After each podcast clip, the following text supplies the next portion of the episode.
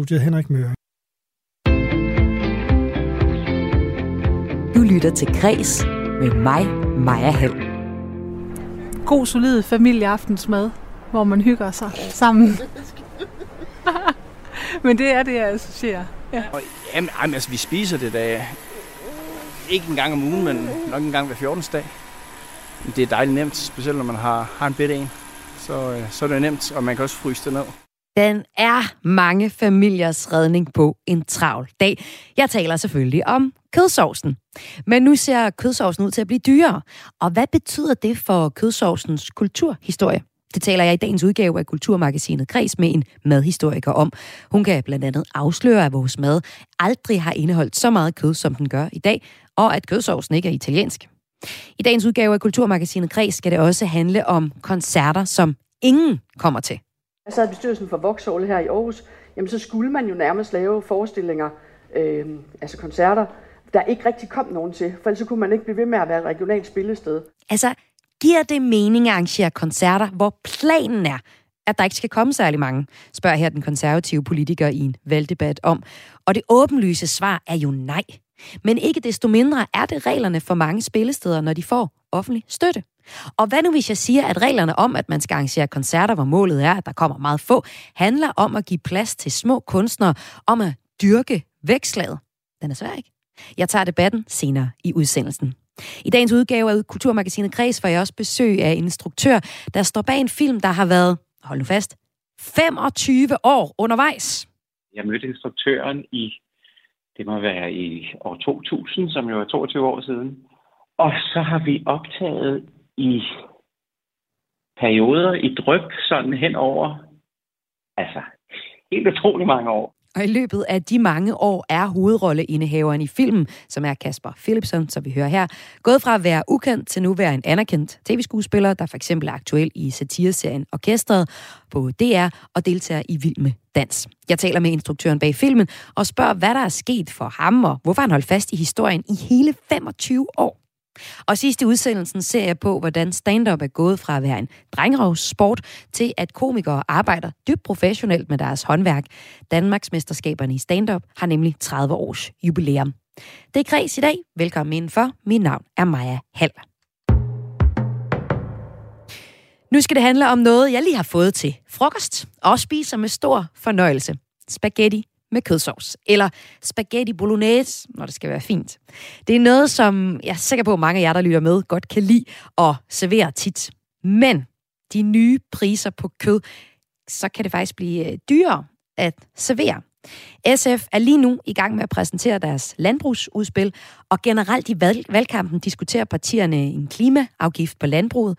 Socialdemokratiet og Venstre har undersøgt, at kød ikke, øh, understreget, at kød ikke skal stige i pris, men går alligevel ind for noget øh, CO2-afgift. I den anden lejr står enhedslisten og SF med pointen om, at kød altså godt må blive dyrere. Og så er der eksperterne, som vurderer, at vi øh, nok ikke undgår at skulle have lidt, øh, sådan, ja, lige lidt flere penge op af lommen, når vi skal ud og handle ind til kødsovs i fremtiden. Og det her, det påvirker kødsovsens kulturhistorie, som vi nu skal se nærmere på. Jamen, det er jo noget, jeg har spist rigtig meget. Øh, Men nu hvor vi ikke er vegetar, eller ikke spiser kød og er vegetar, og har været det i otte års tid, så øh, er det jo ikke noget, vi er på nogen måde øh, efterspørger eller savner eller bruger, selvom vi har tre børn på 9, 11 og 13. Det er noget, man får altid, eller sådan, det er sådan en basis ting. Sidste gang, jeg serverede kødsovs, det er en uges tid siden. Ja, en uges tid siden, eller så er der måske kommet vegetar vegetariske boller på suppen. Det er noget af det, som øh, nogle af dem, vi har talt med, da vi gik på gaden for at tale om, øh, med folk om deres øh, forhold til kødsovs, øh, fortæller. Og nu kan jeg sige velkommen til en, der også måske ikke har et forhold til kødsovs, men i hvert fald kender, kender det ganske indgående. Velkommen til dig, Bettina Bull. Jo, tusind tak. Du er nemlig museumsinspektør med ansvar for mad og måltiders kulturhistorie hos Det Grønne Museum, og derfor ved du også rigtig meget om netop kødsovs. Og øh, Bettina, da vi sad på redaktionen tidligere i dag og talte om kødsovs, eller bolognese, så øh, havde vi egentlig den opfattelse, at øh, pasta kødsovs måtte være en ret, der stammede fra Italien. Men her tog vi fuldstændig fejl, for kødsovsen har altid været en del af den danske madkultur. Hvor når man kigger tilbage i kulturhistorien, hvordan det? ja, det er i hvert fald min påstand. Og vi taler jo altså om kødsovs i en meget mangfoldig udgave, det her. Øh, fordi det handler jo ikke om øh, spaghetti og kødsovs. Det her det handler om kødsovsen i dens øh, fuldstændig grundelement, der er kød og sovs. Og der må vi bare sige, at den har fulgt os hele vejen, lige så lang tid vi overhovedet har spist øh, kød og indtaget et måltid mad, og i øvrigt at kunne øh, forarbejde det øh, over bål. Fordi vi må huske på, at de ældste øh, typer for konservering har været tørring.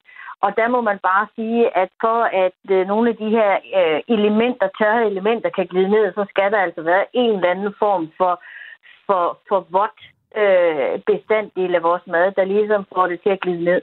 Jamen, Bettina, du har jo fuldstændig revet kødsovsen fra hinanden nu. Nu er det bare blevet til tørt kød med vand på, jeg har fået til frokost. Men altså, det du siger, det er, at kødsovsen i dens øh, rene betydning, altså øh, kød som sovs, øh, har eksisteret i, eller kødsuppe er det jo nærmest, har eksisteret øh, altid. Det har været nødvendigt. Øh, og har også det, der ligesom, har, altså man tidligere har serveret man det som millionbøf, hvor, hvor det er en ret med, med hakkekød og løg og sovsekulør, og så er det kartofler, der er der i stedet for pastaen, som nok også er lidt ja. mere dansk i det. Øh, og, og hvordan er det, der sker, da kartoflerne, øh, altså på, skifter, vi skifter rugbrødet og kartoflerne ud, og det så bliver pasta? Jamen, der sker sådan set ikke mere end det, der altid har gjort, fordi man skal jo huske på, og her taler jeg jo faktisk egentlig øh, til en generation. Vi har jo heldigvis øh, lyttere i alle aldre, og den ældste generation kan jo sagtens huske de øh, øh, populære stuninger, som jo også var et resultat af, at man skulle spare på brændsel, hvilket vi jo kan bruge i de her klimakontekst, øh, vi er med at gøre her. Altså, at man så vidt muligt skulle tilberede alt i en gryde. Og der var stugningerne var vildt populære, og jo også en måde at reducere kødet på, en måde at bruge rester på, altså at man enten kunne tilberede, øh, om jeg så må sige, øh, frisk øh, kød øh, i en eller anden form for stuning, øh, hvor jo altså stuningen var så stiv, øh, altså sovsen, at den øh, holdt på kartoflerne, om man så må sige. Ikke? Øh, men jo egentlig også øh, en god måde at opvarme øh, rester på øh, i sovsen, ikke? så det ikke blev så kedeligt. Så altså det der med kødsovs, det har fulgt os i generationer på alle mulige måder og med forskellige formål. Øh, og det er jo altså også sådan, at kød giver jo smag til maden. Altså i en tid, hvor vi ikke har haft øh, så mange eksotiske krydderier, så var kød jo smagsgivende. Altså det var jo datidens bouillon. Man sagde sågar, at hvis man tilberedte et måltid mad uden kød, altså grøntsager uden, uden øh, kød, så var det modersløs. Ikke? Altså, hmm. øh, det var simpelthen øh, smagsgivende og vigtigt. Men hvornår kommer pastaen ind i billedet? Ja, altså, den er der jo sådan set, øh, der bliver, den bliver lanceret øh, omkring øh, tidligt i 1900-tallet. Men det er faktisk sjovt at se, at i 1942-43, så forsøger man egentlig at, og øh, fortæl danskerne, at det der med macaroni, det er altså en super god idé. Altså her er vi under 2. verdenskrig, ikke? Fordi det er jo også kødbesparende. Men samtidig er det jo et langtidsholdbart produkt, som altså kan opbevares i skaber og skuffer, og så kan man tage det frem. Plus, at øh, det er forholdsvis øh, billige ting. Men det blev ikke så, så populært, og det skyldes jo nok, at at øh, man ikke havde så meget, altså man var ikke så, så, så fortrolig med tilbehøret til, til, til macaroni. Jeg kan fortælle dig, at man også brugte det faktisk til desserter. Altså det prøvede man at lancere det. Macaroni, macaroni? til, til dessert. Mm. Ja, macaroni i chokoladesauce. Men det er en helt anden historie, det ved jeg godt. Nu er vi tilbage til kødsovsen. og, øh, og, og der, der er det jo altså så sådan, at, at da vi får velstandsstigningen i 60'erne, jamen øh, så så har vi samtidig også kvinderne, der skal på arbejdsmarkedet, og det hele skal gå lidt stærkere, i hvert fald madlavningen. Ikke? Og der finder man jo ud af, at den der tilberedning, der hedder millionbøf, som du også selv var inde på, der er dens øh, grundelementer, som er kød og løg og, og sovs, jamen øh, det hænger jo egentlig også fint sammen med, at man skifter kuløren ud med, med, med tomatsovs og kartoflen som tilbehør med, med, med pasta, og så foregår det jo egentlig nemt og elegant og alle glade. Ikke? Plus, at man er med på moden, og det skal man jo heller ikke øh, undervurdere, hvor vigtigt det er signalværdien det. Og så er spørgsmålet så også, hvor moden er på vej hen. Altså her der fik vi så et par vigtige nedslag i kødsovsens kulturhistorie, som vi ser på i dag, fordi tema under valgkampen er øh, CO2-pålægning på landbruget. Noget, der kan få konsekvenser for, øh, hvad ting skal koste. For eksempel oksekød Det vil altså betyde, at kødsovsen bliver dyrere, og vi måske skal ja, finde på lidt andet, lidt mere øh, øh, gulerødder i, hørte jeg som et godt tip, øh, da jeg spiste frokost i dag. Øhm, ja. Men så har vi også været på gaden og talt øh, med nogle af danskerne, som øh, jo har det jo forskelligt med kødsovs, og nogle spiser det tit, da vi hører den gang om ugen, ikke? Men øh, ja. der er også flere af dem, vi møder, som øh, ikke er så skræmte af, at det måske bliver lidt øh, dyr, øh, dyrere fremover. Det må man finde ud af, jeg Jeg spiser i forvejen ikke meget kød. Jeg er ikke vegetar eller veganer eller noget. Men jeg synes, da jeg holdt op med selv at bo på landet, og selv havde dyr, så synes jeg, at kødet smagte mærkeligt, så jeg spiser ikke meget kød. Jeg spiser pølsen. Jamen, vi spiser faktisk øh, lidt kødsovs hjemme hos Men øh, vi spiser også... Jeg synes faktisk, der er mange gode erstatninger til kød. Vi spiser rigtig meget linser, rød, altså ja, linsegryder og alt muligt andet som erstatning for kød. Så øh, for mig gør det ikke noget, at kødpriserne er steget. Jeg synes faktisk, det er meget rimeligt, at man skal betale lidt for det. Det kommer lidt til at have en betydning, at priserne stiger, men øh, jeg prøver at tænke nogle andre ting ind i sovsen, så jeg kan lave en anden kødsovs. Hvad kunne det være? Ja, det er grøntsager og sådan noget primært. Jamen altså, vi spiser ikke ret meget oksekød mere. Det gør vi ikke, fordi at... Øh, vi synes ikke, at vores krop har godt af, af oksekøden, syren for oksekøden, så vi er gået over til at spise meget mere kylling, meget mere fisk. Øhm, måske lidt kalvekød, men øh, oksekød, øh, det er yderst, yderst sjældent. Det er heller ikke noget, jeg går efter, hvis jeg er ude og spise på menukortet, at jeg så tænker, yes, der er oksekød. Det er virkelig sjældent, vi får det.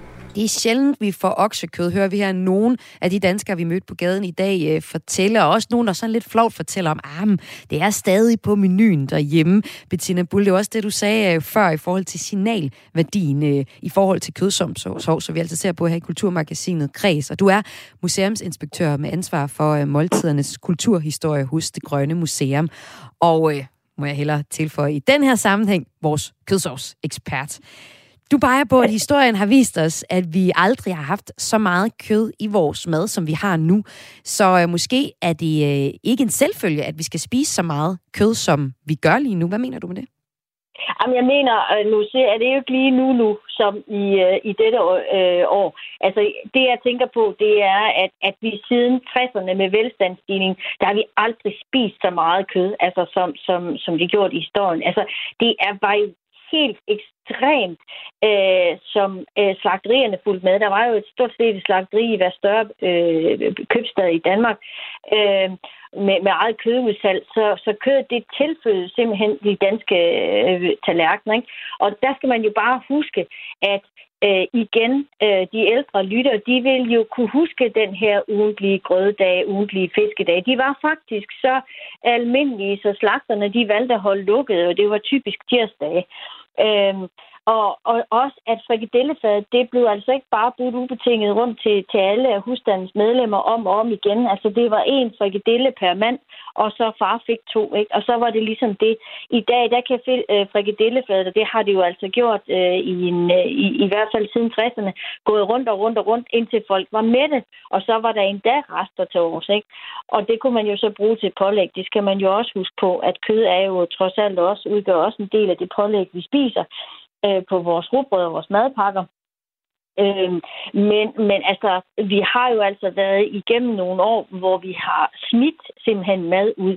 Og det er, det er altså uhørt, og stadig uhørt blandt den ældste generation. Altså, når jeg er sammen med, med, med, med de ældre frivillige på, på museet, jamen, så skal jeg da love for, at alt bliver brugt, og man smider simpelthen ikke mad ud. Altså, det, det ligger så indgroet i, øh, i, i, i deres opfattelse af den her respekt for både at blive mæt og respekt for råvarerne, at der ikke er noget, der går til spilde. Så det vi jo faktisk hører her, Bettina Bull, det er, at vi skal kigge lidt i kulturhistorien for at få nogle gode fif til den grønne omstilling. Hvem havde troet det? Tak fordi du var med her i Kulturmagasinet Kreds. Det var lidt. Altså museumsinspektør med ansvar for mad og måltiders kulturhistorie hos det Grønne Museum. Og det vi talte om, det var kødsovsens kulturhistorie, fordi det kan se ud til, at den måske bliver dyrere i fremtiden. Om lidt skal det handle om øh, koncerter, som ingen kommer til, men skal afholdes. Men først skal vi se tilbage på iværksætter Ilse Jacobsens liv, for hendes virksomhed har netop meddelt, at hun er død. Du lytter til Græs med mig, Maja Hall. Den danske iværksætter og designer Ilse Jacobsen har i en længere periode været syg med kræft og er nu død i en alder af 62 år. Det oplyser hendes selskab IJHAS i en pressemeddelelse. Du kender måske Ilse Jacobsen fra tv-programmet Løvens Hule, hvor hun sad som dommer i de tre første sæsoner i selskab med Jesper Buch, Tommy Ahlers, Birgitte Åby og Christian Stadil. Og der har været sådan en ung mand ude her, der har gjort et fantastisk stykke arbejde og fået 600 butikker signet. Så kan jeg fandme undskylde banner for åben tv, jeg beklager, ikke forstå, at I ikke lige passer lige på den lille guldgruppe, I havde fat i der, og sørge for at få nogen i bogen. Det er, da, det er da super, super vigtigt. Det er jo det, I skal leve af. Ja, her hørte vi øh, Ilse Jacobsen som superskarp forretningskvinde i programmet Løvens Hule. Udover arbejdet som løvinde, er det særligt gummistøvler og tøj, som Ilse Jacobsen blev kendt for som iværksætter og designer. På arbejdsfronten var hun dog også udfordret flere gange. Hun forlod programmet Løvens Hule i 2018, efter en række artikler havde beskrevet dårlige arbejdsforhold for de ansatte i hendes virksomhed. I 2019 var hun en tur forbi højesteret, fordi hun ville have, at øh, retten skulle tage stilling til, om en kinesisk efterligning havde krænket hendes kendte gummistøvler med snørbånd. Det var en sag, som hun endte med at tabe. I en pressemeddelelse fra virksomheden IJHAS i dag lyder det blandt andet. I Ilses ånd kører Ilses univers ufortrødent videre, og muligt med endnu større dedikation og ansvarsfølelse for hendes imponerende livsværk, heriblandt den globale livsstils virksomhed IJHAS og Blomsten by Ilse Jacobsen. Du lytter til Græs med mig, Maja Hall. Koncerter, som ingen kommer til. Det må da være det værste. Men nej, faktisk skal alle de regionale spillesteder arrangere koncerter, som kun få kommer til. Det gælder alle 19 rytmiske spillesteder, som Statens Kunstfond støtter.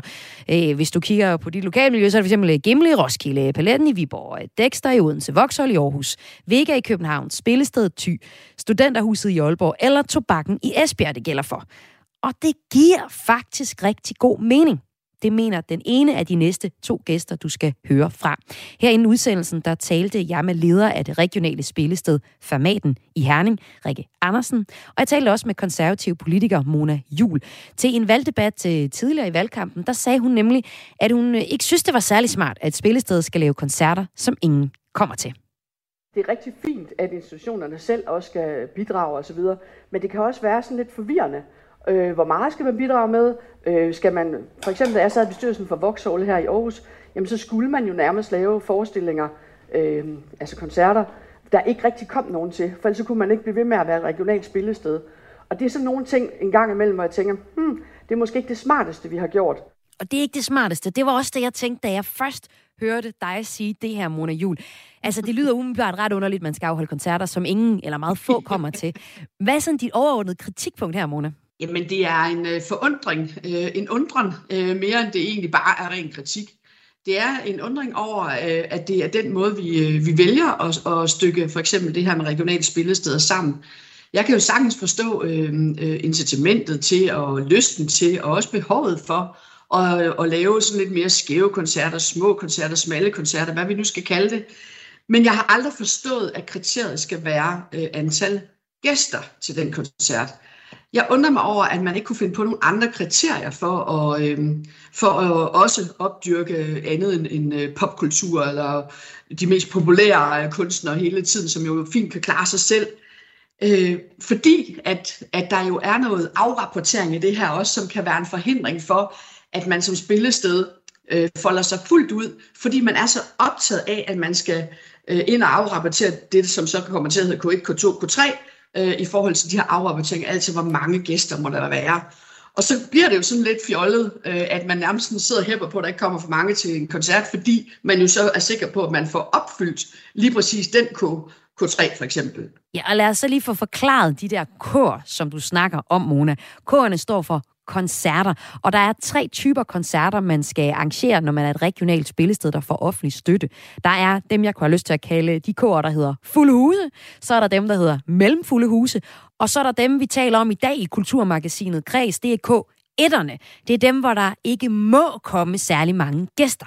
Sådan er det for alle for de regionale spillesteder. Sådan er det også for jer, Rikke Andersen. Og du mener jo sådan set, at det giver god mening, fordi det giver jer mulighed for at dyrke vækstlaget. Hvordan det? Det er jo ikke fordi, vi synes, det er særlig fedt at lave koncerter, hvor der ingen kommer til.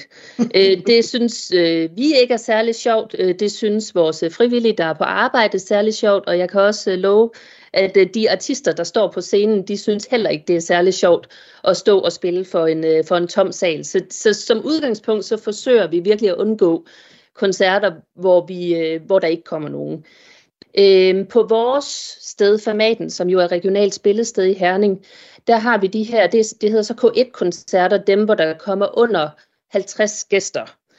Øhm, og når det er sagt, så er 50 gæster på en tirsdag aften i, øh, i, i en øh, regnvåd herning, det er faktisk øh, mange mennesker. Altså, det er ikke mange mennesker, men det kan faktisk blive en rigtig fornuftig koncert, som, øh, som de gæster, der kommer, de får en rigtig god oplevelse. Og det er jo det, der er vores... Øh, øh, vores opgave, det er jo at sørge for, at de gæster, der så kommer, at de får en rigtig god aften, og at de musikere, der står på scenen, de får mulighed for at, at udøve deres, øh, deres erhverv, som, øh, som ikke nødvendigvis er musik til de mange, at de har nogle professionelle scener at stå på. Det kan også være musikere, som er på vej frem, som skal er ved at opbygge et publikum, og det gør man kun ved at komme ud at starte et sted og spille for nogen, som, som, som måske ikke er for de mange. Så bliver jeg simpelthen nødt til at høre, for du siger jo også, at ingen synes, det er fedt, at der ikke kommer nogen. Men altså, det virker også bare kontraintuitivt, at I skal arrangere koncerter for et meget lille publikum. Hvordan giver det mening for jer? Jamen, altså sådan som vi ser det, vi, vi har en rammeaftale, og jeg tror i vores rammeaftale, der står der, at ud af 110 koncerter, der skal de 47 være, ud, øh, være under 50 gæster. Og det er ikke et tal, som, som vi overhovedet forholder os sådan aktivt til.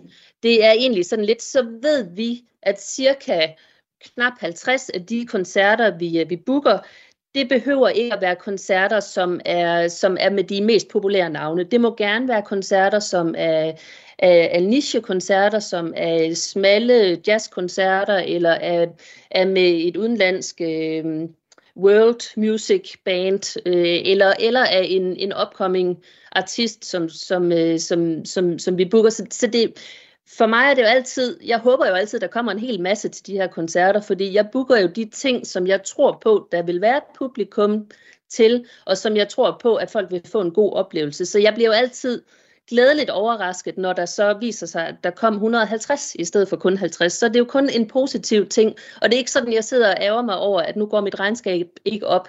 Og jeg har heller aldrig oplevet, at det er noget, vi så direkte bliver målt på, at der er nogen, der løfter pegefingeren og siger, hov, der kommer for mange gæster. Tværtimod, så glæder vi os altid over, når der er noget, der går over forventningen. Men hvad er det gode argument for at bibeholde øh, det her med, at man også skal arrangere koncerter til meget få? Hvad er dit bedste argument for det? At det er, at, øh, at vi bliver holdt op på at sprede os genremæssigt. Fordi vi, vil, vi er jo også en virksomhed, som på en eller anden måde skal løbe økonomisk rundt. Og på den her måde, der har vi jo et, incitament for ikke at, øh, ikke at tænke økonomi ind i alting, hvad vi booker. Øh, og derudover kan jeg sagtens se, at det, det virker underligt, og det virker øh, som et sjovt mål at have. Så for mig, i mit hoved, der er det heller ikke nødvendigvis målen. Der er det, der er det, der er det kvaliteten, og det er bredden, og det er støtten af de nye musikere. Det er det, der er målet i forhold til de her koncerter, mindre end at det er, at der kommer få gæster. Nu skal I lige møde en af dem, som der nyder godt af de her koncerter, hvor der ikke kommer så mange gæster. Han hedder Nils Overgaard, og til hverdag så arbejder han som sygeplejerske, men kommer meget på netop formaten, hvor han øh, arbejder som frivillig og hjælper med at arrangere jazzkoncerter, som han har en særlig passion for. Og han glæder sig over, at koncerterne bliver arrangeret, selvom der ikke kommer særlig mange gæster. Ja, jeg er helt vildt meget for jazz, og så er, er Herning jo en, en rigtig dårlig by at bo i, hvis man går helt vildt op i jazz, fordi det er ikke en jazzby, altså ligesom Aarhus og København, hvor der sker rigtig meget mere. Og så, men så har jeg fundet ud af, at øh, hvis man så gør noget selv, så kan man godt få ting til at ske. Så det, det er det, jeg prøver lidt. Ja, og hvad betyder det for dig, at der bliver arrangeret de her jazzkoncerter på øh, formaten? Altså for det første, så, så er der langt til Aarhus eller til København, hvis der var sådan, jeg ellers skulle have hørt noget lignende. Ikke? Og så er det også noget med, at vi jo faktisk ved de her koncerter også kan få et fællesskab med andre, der, der, der også godt kan lide den her musik, selvom det ikke er et stort publikum, der kommer så, øh, så har den også sådan en, en berettigelse. Altså, det er jo ikke, kvaliteten her, det, det er jo ikke nødvendigvis, at der, at der kommer 100 mennesker. Kvaliteten, det er mere, at, at der er noget musik, som er så høj kvalitet, som også bliver præsenteret for mennesker, der bor øh, langt væk fra, fra, hvad det hedder, hovedbyerne. Men Nils, kan du forstå, hvis der er nogen øh, lyttere, der tænker omvendt, jamen hvis man har interesse for en niche, som jazz nok er betegnet, vil betegne som øh, nu, jamen så må man også køre længere efter det. Hvorfor skal der bruges penge på at arrangere koncerter, som er, er små, til, øh, til jer, som er få? Det kan jeg sagtens forstå. Det her det drejer sig om koncerter, der er så få gange i løbet af, af, af et år. Ikke? Så det er ikke noget, der, der fylder. Altså det er jo ikke øh, sådan, det vælter øh, med koncerter af den slags. Så det er jo, det er jo et fortal alligevel, når det kommer til stykker. Og så kan man sige, Ja, hvorfor skulle jeg så ikke tage til en... Øh, hvorfor kan man ikke bare øh, køre efter... Nej, fordi jeg tænker, hvis man skal have noget, der skal kunne præsentere, en, en, og specielt som et regionalt spillested, skulle præsentere et bredt udsnit af, af kvaliteten på den danske musikscene, jamen så handler det også om, at man præsenterer noget, som ikke nødvendigvis handler om, at der kommer mange mennesker. Plus, og det er måske det allervigtigste, jeg synes, at vi har en forpligtelse over for sådan, der også at være med til at dyrke noget. Der er nogen, der nok kalder det vækstlag, altså, men det er ikke, det er ikke så meget. Det, jeg tænker med det her med, hey, der er en scene her, hvor I kan få lov til at, at spille, og nogle gange, så er det måske, det var så det, og så blev det aldrig nogensinde til mere. Men andre gange, så er det jo faktisk også nogen, der vokser lige så stille. Altså jeg synes, netop nu øh, tænkte jeg på det i dag, ikke? Der har vi øh, øh, Svaneborg Kardyb. De startede på, vi har sådan en lille lounge scene på formaten, og øh, der kom sådan pænt med mennesker, men ikke, ikke særlig mange, jo selvfølgelig sådan ud fra en, øh, det her med sådan en box office, hvor der kommer mange, men det var fint. Men nu er det faktisk et bane, som er så meget på vej frem, og vi havde også til at spille på formaten sidste år, hvor det var en stor sal, og der var mange mennesker. Og nu udkommer de her øh, i næste uge øh, på et stort engelsk pladeselskab, og er faktisk godt på vej ud i verden. Det synes jeg da kun er fedt, at vi kan være med til at være en del af det. Øh, og, og altså, hvor, hvor skulle de ellers næsten være startet? Man kan jo ikke starte på toppen. Og, det, og jeg tænker, det er vigtigt for dem, det er jo, de kunne også bare have, have spillet i Aarhus København. Nej, det er jo netop vigtigt, at de kan komme ud og få spillet rigtig mange steder. Så der kan være noget udvikling i det. Og så nogle gange, så kan det også bare være, en, at det er godt at, at præsentere noget, som folk måske ikke lige vidste, de gerne vil have lyder det her fra Nils Overgaard, som øh, er en af dem, der kommer til de her koncerter, hvor der ikke kommer særlig mange gæster. Nogle koncerter, som alle regionale spillesteder er forpligtet til at arrangere for at få den offentlige støtte, som man får som regionalt spillested. Og det er jo så noget, som du fra Konservativ, Mona Jul, stiller spørgsmålstegn ved. Du siger, at det skal mm. være nogle andre kriterier end antallet af gæster. Men ligegyldigt om det er antallet af gæster, eller det er, at det skal styrke vækstlaget, eller hvad kan det være for nogle, for nogle forskellige kriterier, man sætter op, så vil det jo være koncerter, der ikke kommer særlig mange til, fordi det er til nichen. Er de gode i sig selv, de her koncerter, til de få? Jamen, jeg har ikke noget problem med, at øh, et spillested øh, laver koncerter, hvor der ikke øh, vælter, vælter hundredvis af folk ind.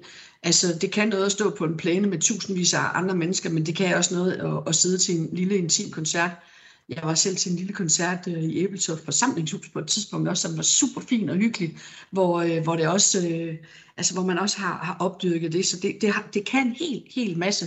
Jeg siger bare, at den lovgivning, vi har nu, er med til at også at binde spillestederne til at, at sikre, at tingene foregår lige præcis på den måde, som der er nogen, der har tænkt for virkelig lang tid siden. Måske er tiden kommet til at smide tilliden tilbage til spillestederne, øh, sørge for at, øh, at lave en evaluering løbende på det selvfølgelig, fordi der også er offentlige midler i det, det er skattekroner, og det skal man jo altid være varsom med.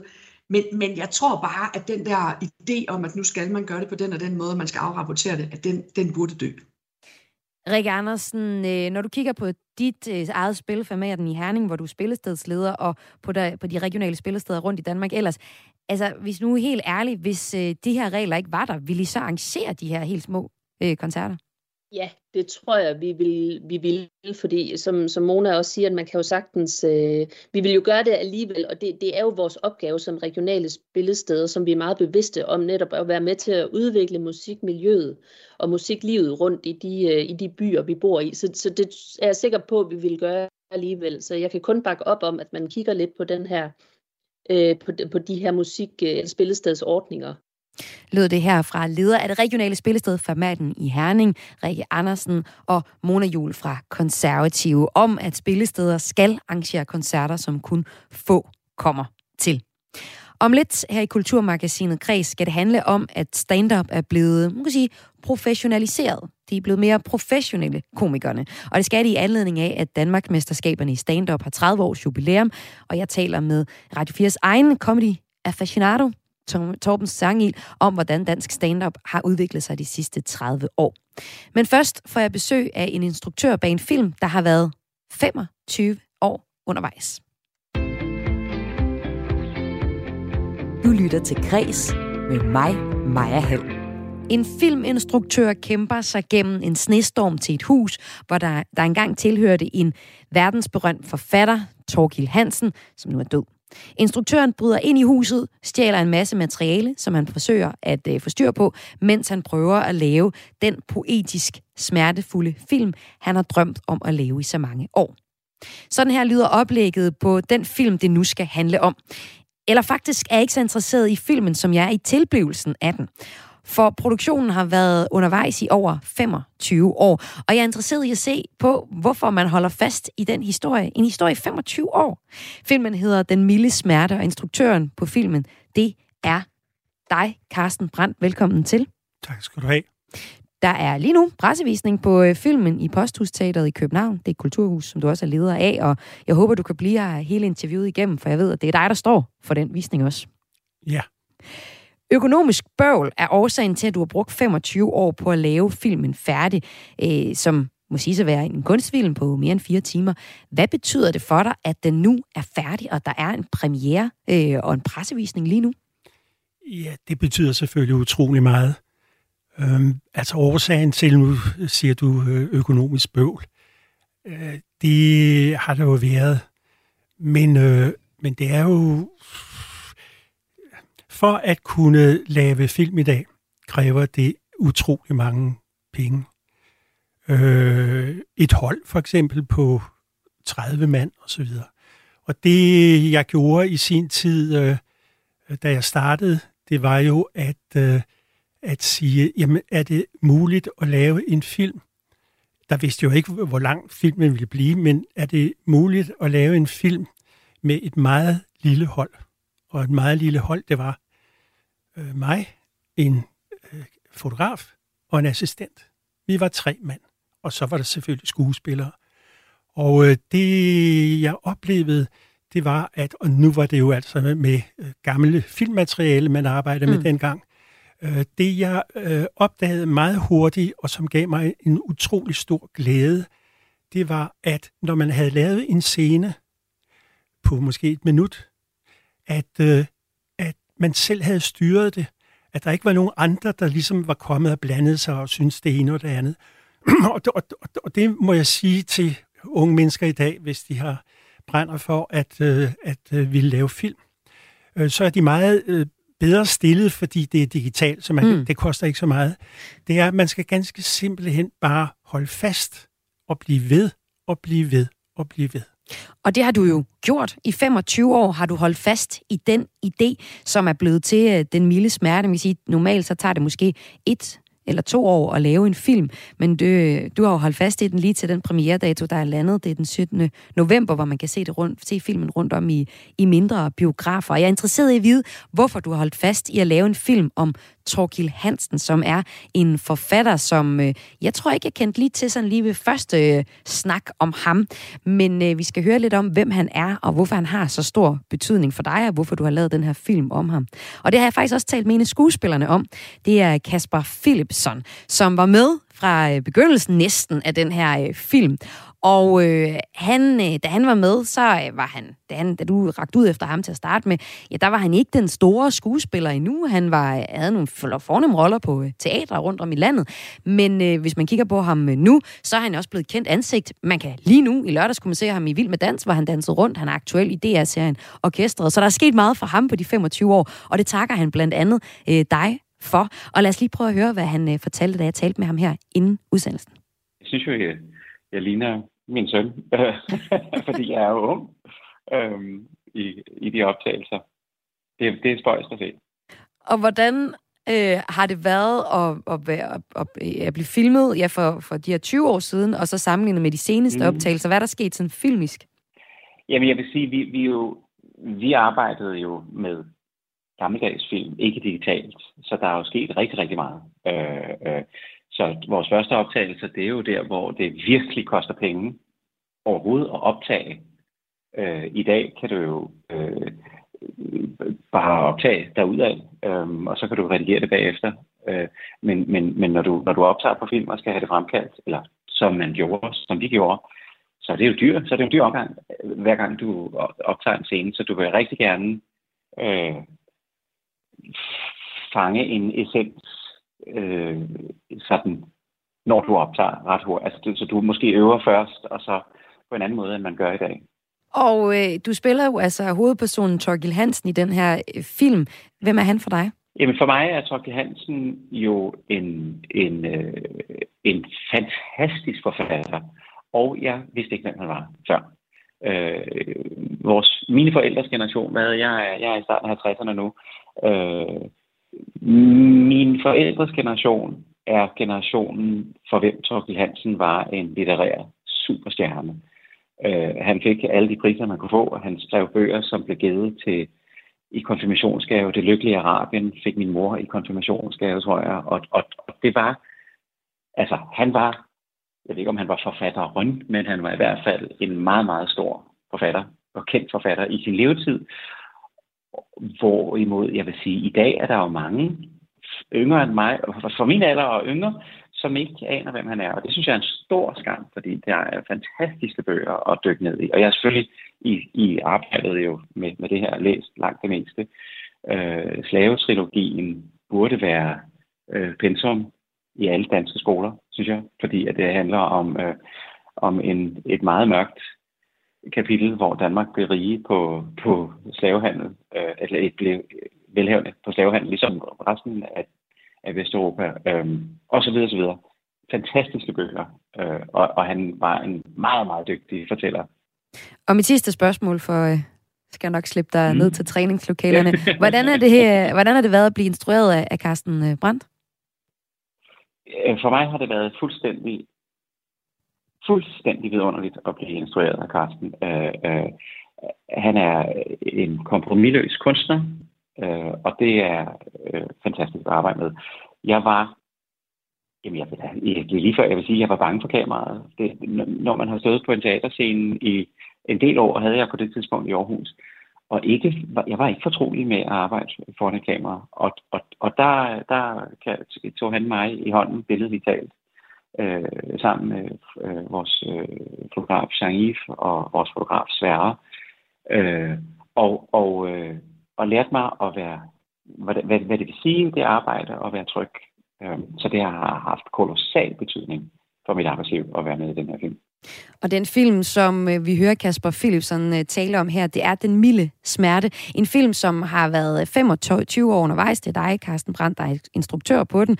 Og Kasper Philipsen, han har jo så været med i sådan noget cirka 20 år af dem, hvor han er blevet filmet. Og øh, han har haft lidt udfordret, for han, måtte ikke, han skulle ikke ændre alder i den her film. Øh, det skulle du heller ikke. Du medvirker også selv i filmen og har måttet farve dit hår. Der er så nogle andre skuespillere, ved jeg, som har måtte, øh, som har, hvor det har passet meget fint, at der var sådan en udvikling. Altså en unge skuespiller, der bliver ældre med tiden. Der er jo mega mange ting, man har lyst til at spørge dig om, når du har været i gang med den her film i 25 år. Men mit største spørgsmål øh, til dig, Carsten, det er, hvorfor du holder fast i den her historie om, øh, altså om den her, øh, øh, ved det, den her forfatter, danske forfatter, Torgil Hansen, som øh, Kasper Philipsen ikke kendt til. Jeg kender heller ikke særlig godt til ham. Hvorfor er det så vigtigt at lave en film om ham, at du holder fast i 25 år? Ja, altså... Nu er det sådan, at øh, jeg faktisk... Øh, har vist filmen nogle steder i udlandet, og de kender jo ingenting til Torkel Hansen. Og det er ret bevidst, fordi øh, øh, det her, jeg startede med at tænke, øh, efter da, da jeg erfarede, at Torkel øh, Hansen døde, så tænkte jeg, at man må kunne lave en dokumentarfilm. Øh, og så fik jeg en masse materiale, men så tænkte jeg, jamen, så bliver det jo sådan en vanlig dokumentarfilm med noget materiale, man har med, med kunstneren, og så nogle bekendte og så videre, der bliver interviewet. så jeg lagde ligesom den idé væk. og det vil jeg gerne holde fast ved, at, at årsagen til, at jeg starter med Torkel Hansen, det er fordi, da jeg ung, øh, var ung, øh, læste jeg hans bog nummer to, der hed Pausesignaler. Det er små skitser osv., og jeg blev fuldstændig begejstret. Sproget var så smukt, øh, stemningerne osv. Og, og så senere hen fulgte jeg jo Torkel, øh, har aldrig truffet ham, øh, men, men det var jo ikke, at, at, at jeg at ligesom sagde, nu, nu må der laves en film om Torkel Hansen. Øh, mange af de ting, som jeg ved, at Torkel har oplevet osv., blandt andet da han møder sin franske øh, og så videre. Jeg ved præcis, øh, fordi det har Torkel skrevet, jeg ved præcis, hvad der skete, hvordan de mødtes, men det, det møde, jeg har i filmen, det er fuldstændig anderledes. Så, så, men jeg vil tilbage til det der med, at da jeg starter med de første optagelser, har jeg jo ingen anelse om, at der vil gå 20-25 år, inden jeg er færdig med filmen. Og der har jeg lært en ting, det er, at man skal være tålmodig. Man skal ikke give op. Selvom der kommer modgang og modgang og modgang, og det har der godt nok været i den her film, så, så, så skal man bare, man skal bare tro på det. Øh, og det mener jeg øh, sådan set er lidt ligegyldigt, om det er film, man laver eller sådan noget. Jeg tror på, at hvis man sætter sig et mål, og bare bliver ved, så når man det til sidst. Og det er du nået nu. Du er nået i mål med øh, Den milde smerte, så for, som får premiere i, i mindre biografer rundt om i, øh, i landet i næste måned.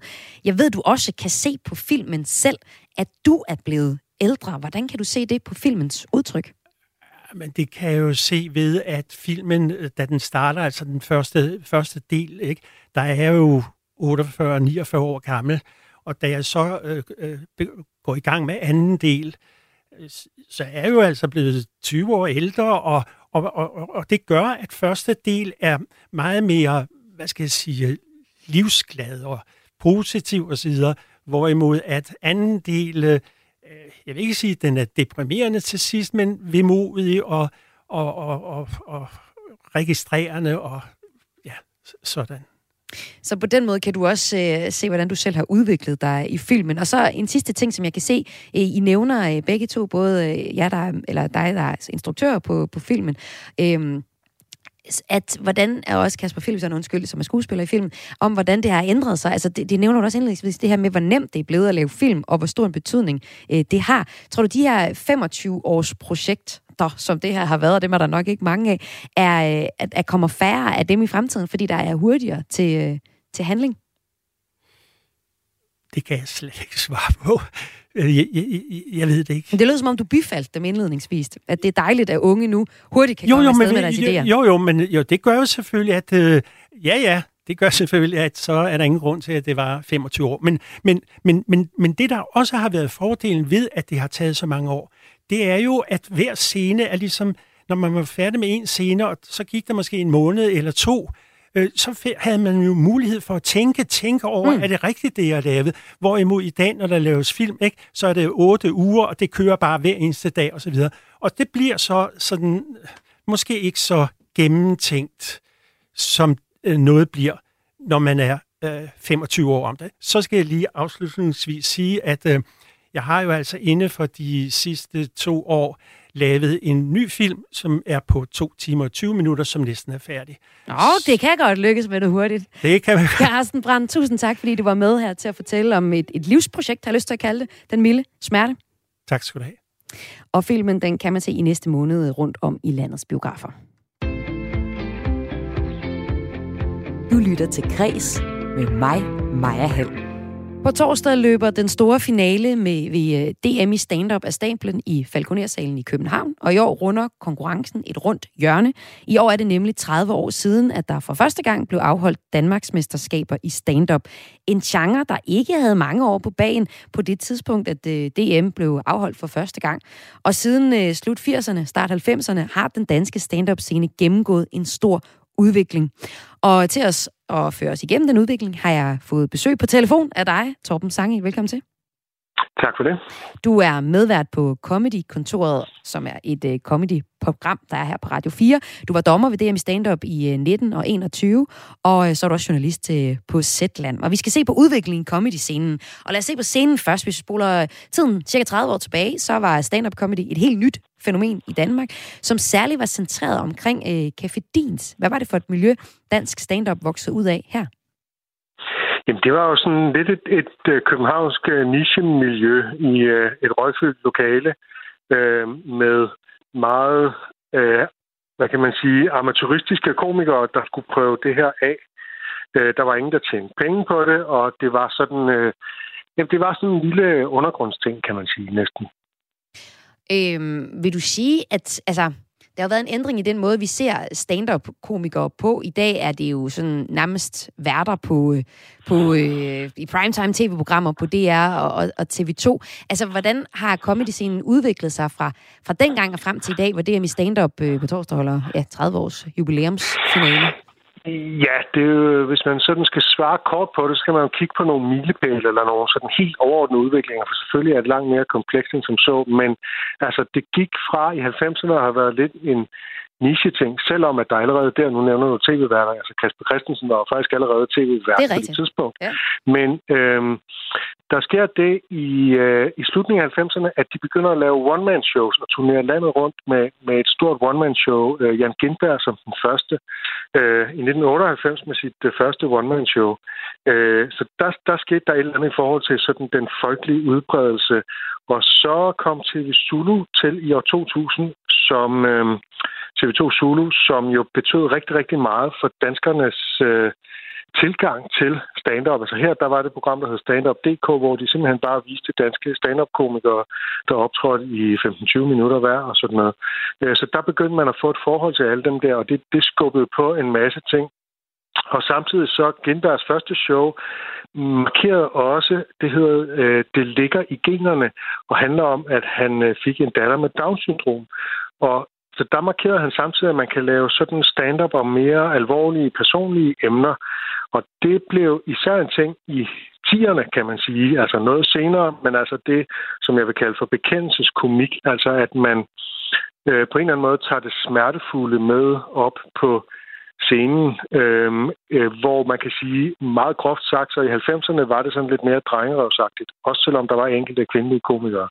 Men det peger så igen på, at der er kommet en større mangfoldighed, både i hvem der altså hvilke type, øh, typer mennesker, der kan være stand-up-komikere, og en større mangfoldighed i sådan stilarter og udtryk, især de sidste 15 år eller sådan noget. Ikke?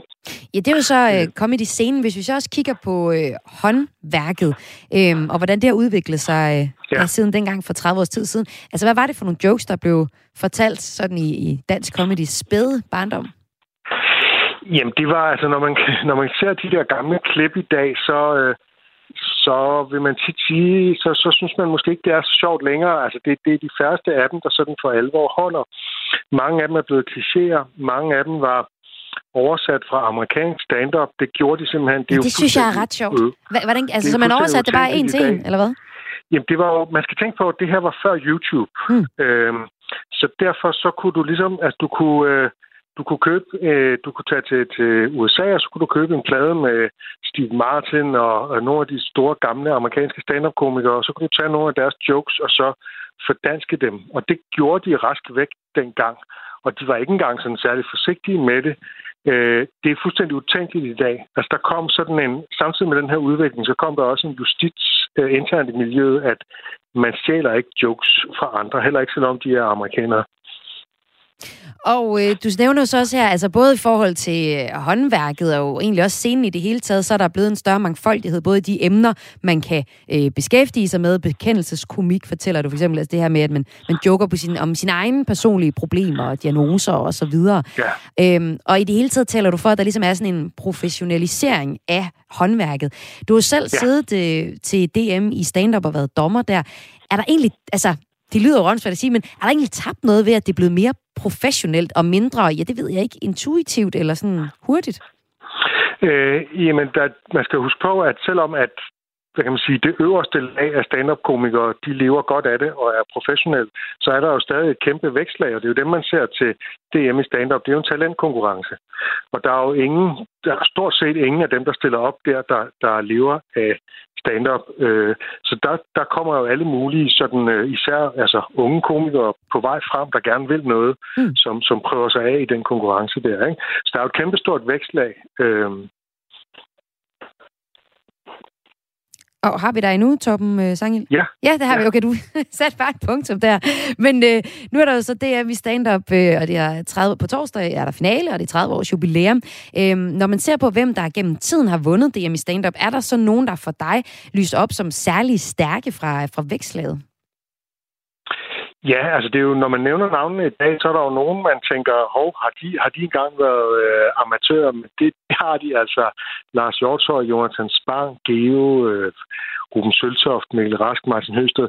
Der er jo mange af dem der, som har vundet øh, DM. Og så er der endnu, nærmest endnu flere, der er blevet nummer to. Heino Hansen, to gange endda er han blevet nummer to. Anders Madsen, Carsten Eskelund, Tobias Dybvad, Linda P., Thomas Warberg, Morten Wigman, Jakob Tornhøj, har alle sammen været nummer to ved DM i stand-up og har fået en glimrende professionel karriere ud af det. Ja, du har jo selv som sagt været øh, dommer to gange ved DM i stand-up. Udover at det selvfølgelig skal være sjovt, og nok også bare, jeg tænker sjovt til tiden også, ikke? Fordi comedy udvikler sig jo også med den tid, vi er i, ligesom det du er inde på med, ja. med samfundet og hvad vi synes er sjovt. Øhm, ja. Hvad er det så, du kigger efter i sådan for eksempel det håndværksmæssige, når du har været dommer? Jeg vil jo gerne, jeg vil gerne overraskes. Øh, når man ser meget comedy, så bliver man også hurtigt god til at regne ud, hvor en joke er på vej hen og sådan noget. Jeg vil gerne overraske, så jeg vil gerne have en original persona på scenen. Altså, jeg vil gerne have et eller andet, der er anderledes end sådan det, det totale mainstream. Øh, det, det er noget, jeg måske går lidt mere op i, end de andre dommere, kunne jeg forestille mig. Øh, så det, det er ligesom, øh, ja, det, det er meget det, jeg går efter. Så hvis du lige skulle give øh, os, øh, jeg lytter med og mig der her, øh, hvad er det, der er det totale mainstream, hvis jeg lytter til stand-up comedy lige nu? Og hvad er det totale mainstream? Jamen, du siger sådan, du lytter efter originalitet og noget jamen, andet, altså... så du ikke kan regne det ud. Altså, kan man nemt regne en joke ud? Er der et eller andet, jeg kan kigge efter? Øh, altså, man kan jo sige, at, at sådan, øh, der er jo øh, nu øh, den første, den første, jeg tænker på som total øh, mainstream, øh, som er rigtig, rigtig god, er øh, en britisk komiker, og lige nu har jeg simpelthen glemt hans navn, men øh, nå, det har jeg simpelthen... Øh, Øh, altså, det er svært sådan at, at øh, finde eksempler på mainstream, uden at man lige sådan tænker sig om, fordi det er, sådan, det er så indlysende, at... Øh, at men, det men er det hele det der med, at, at når, man, når man joker med noget, så, så må det godt ligesom tage en, øh, en drejning, man ikke har regnet med? Er det sådan jo, den del ja, i det? Ja, altså okay. Altså, en, altså mainstream, sådan, hvis man skal karakterisere uh, mainstream comedy, så er det jo, at du gør grin med de mest oplagte emner. Så hvis mm. du for eksempel er en samfundsorienteret komiker, så gør du grin med, øh, med Frederiksen og Mink-sagen og bla bla bla. Øh, og hvis du er øh, sådan mere personlig komiker, så fortæller du om, at du har arbejdet i en børnehave, og øh, hvad du oplever af sådan helt almindelige ting og sådan noget. Og det kan være rigtig, rigtig fint, det kan være rigtig, rigtig sjovt.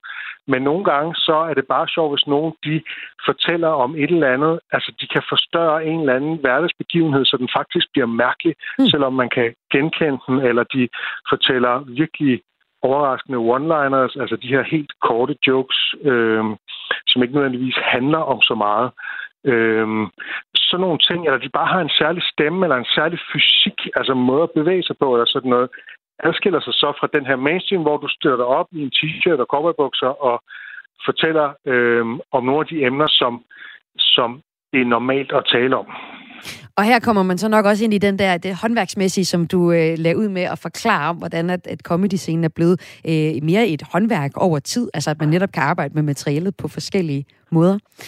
Øh, Torben Sangel, tusind tak, fordi du var med her i Kulturmagasinet. Kris. tak altså journalist og tidligere dommer ved DM i øh, stand-up. Og DM i stand-up, det løber, eller finalen løber af stablen her øh, på torsdag, og publikums favoritter, de seks finalister, optræder ved finalen i Falconer-salen, som også live transmitteres, som det hedder, på TV2 øh, Zulu. Og her optræder deltagerne med sådan syv minutters originalt materiale, og nu har vi også hørt lidt efter, hvad vi skal lytte efter, hvis man er en dommer som Torben Sangel, altså for noget originalitet, hvor det ikke er forudsigeligt. Hvordan det lyder, det kan man jo altså selv øh, høre i øh, finalen, altså her på øh, torsdag. Og jeg havde Torben Sangel med, som også er medvært på Comedy-kontoret her på kanalen. En øh, udsendelse, der kan høres hver fredag kl. 13. Det her, det var Kulturmagasinet Kreds for i dag, tilrettelagt af Søren Berggring Toft og Lene Grønborg Poulsen. Jeg har været din vært. Mit navn er Maja Hall. Kreds sender mandag til torsdag, kan høres som podcast til øh, i din podcast-app for eksempel, eller i Radio 4's podcast-app. Senere på ugen, der øh, kigger vi på Ungdomshuset 40 års øh, fødselsdag med nogle gamle punker. Vi får besøg af Emil Lange, der har lavet en video fra Folketingssalen, der hedder Fuck Systemet. Og torsdag bænker vi for sidste gang de tidligere kulturministre til en snak om kultur i valgkampen. Det er altså Kulturmagasinet Kreds øh, senere her på ugen. Nu får du et nyhedsoverblik, og efter det, så er der eftermiddagsprogrammet Missionen her på Radio 4.